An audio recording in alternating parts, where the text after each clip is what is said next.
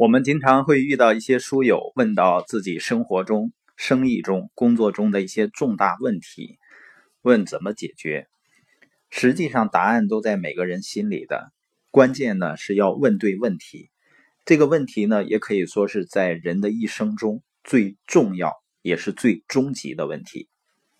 你说终极问题不是小区保安经常问的那句话吗？你是谁？你从哪里来？你到哪里去？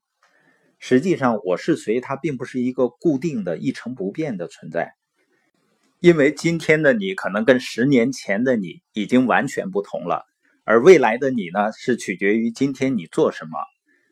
所以呢，人生中最重大的问题是什么更重要？因为很多人选择困难，它是价值观不明确的结果，你选择的标准不明确。选择就会纠结。当你不断的思考什么更重要的时候，最后呢就会出现什么是最重要的。比如呢，有的人想要找到理想的另一半，那你先要明确你理想的另一半究竟符合什么样的标准。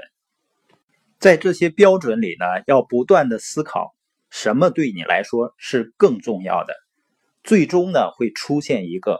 什么对你来说是最重要的？你比如说，一个小伙子，他希望未来自己的家庭呢和谐美满、幸福，那开始制定标准。另一半漂亮重要吗？重要，但明显呢有比他更重要的考虑因素。身材好重要吗？重要，但是显然呢还有比他更重要的考虑因素。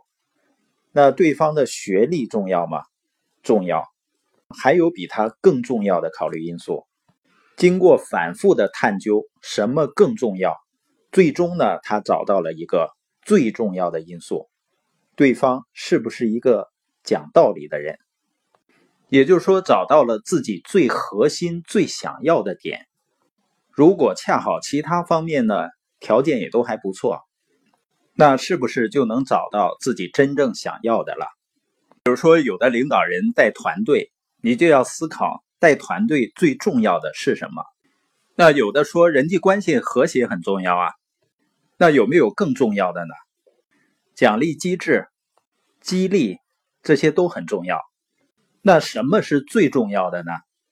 我们就要问一问团队成员他最想要的是什么？最想要的当然是发展了。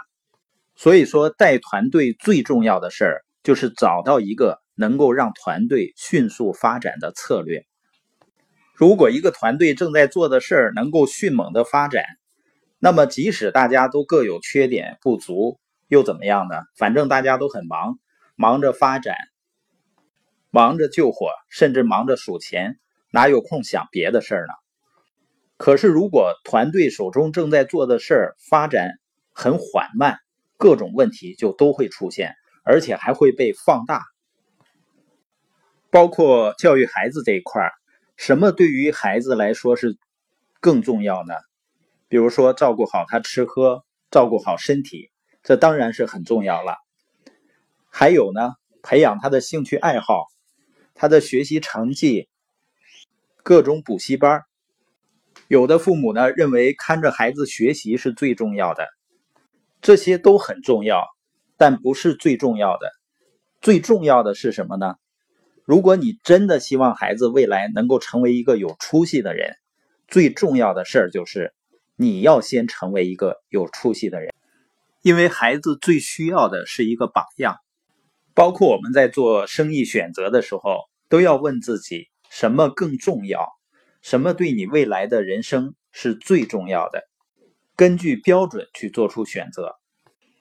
我们今天播音的重点呢，就是在我们人生活中、事业发展过程中遇到一些重大问题的时候，要运用的一个思维工具，就是不断的深入思考和问自己：什么更重要？什么是最重要的？